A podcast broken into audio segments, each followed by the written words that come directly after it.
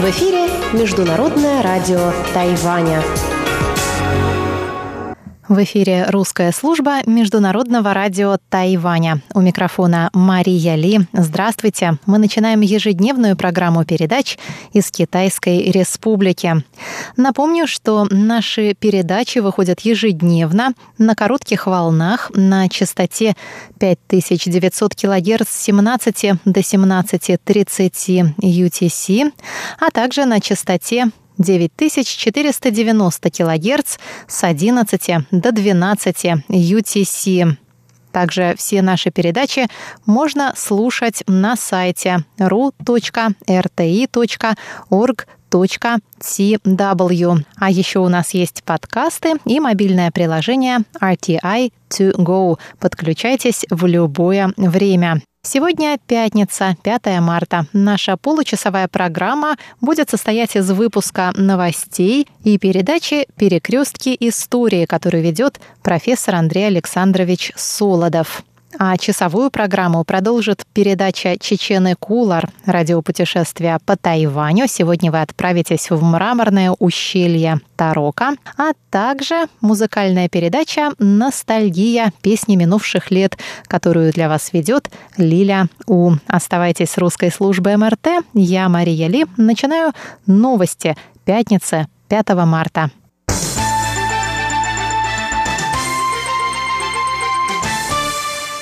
Министр иностранных дел Тайваня Джозеф У, У Джаусе, выступил по видеосвязи на онлайн-конференции Межпарламентского союза по Китаю. В своем выступлении министр рассказал о препятствиях, с которыми Тайваню приходится сталкиваться на международной арене из-за давления КНР. В частности, он рассказал о недавнем запрете на импорт тайваньских ананасов в Китай под надуманным предлогом. Министр даже продемонстрировал другим участникам видеоконференции прекрасный тайваньский ананас, сообщает МИД.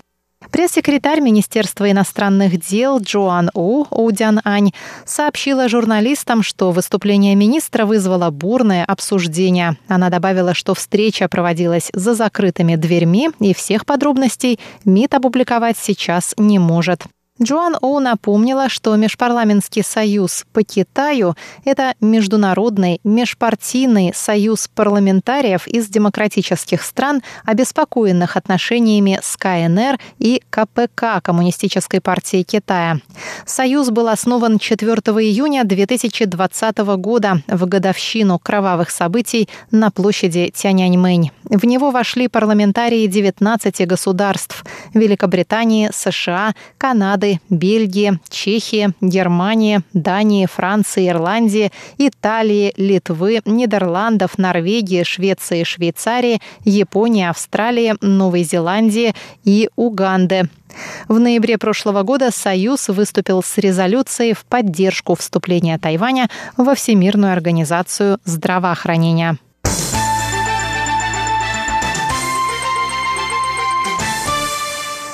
Премьер исполнительного юаня Тайваня Су Джинчан заявил в пятницу, что Тайвань способен в течение шести минут поднять в воздух свои истребители в случае нападения со стороны Китая.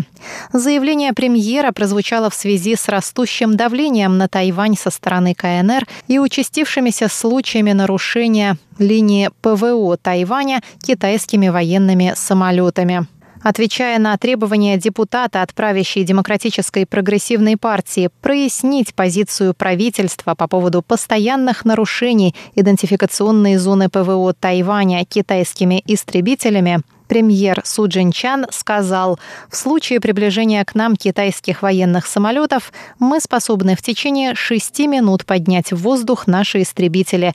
Мы ни одной стране, включая Китай, не дадим вторгнуться в наш дом. Су Джинчан добавил, что реакция Тайваня будет пропорциональна степени приближения к нему истребителей. Он призвал Китай не нарушать границ Тайваня и спокойствия в регионе.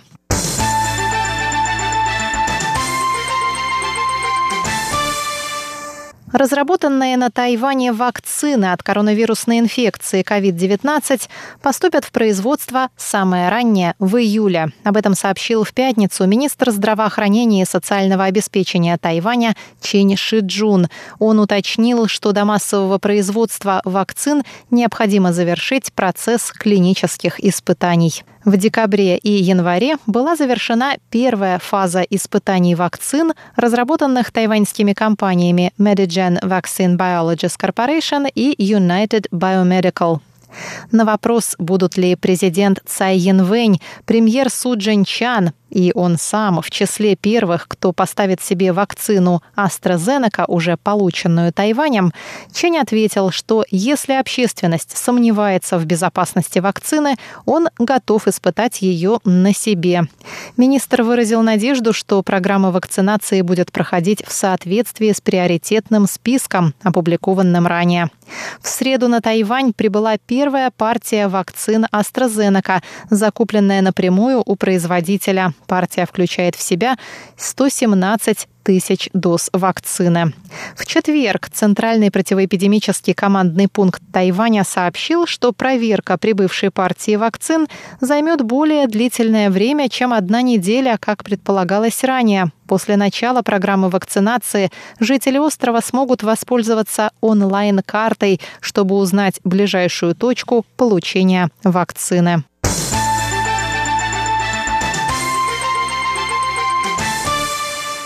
Семь авиакомпаний прекратили полеты на Тайвань в прошлом году в связи с пандемией коронавирусной инфекции. Об этом сообщило в пятницу Тайваньское управление гражданской авиации.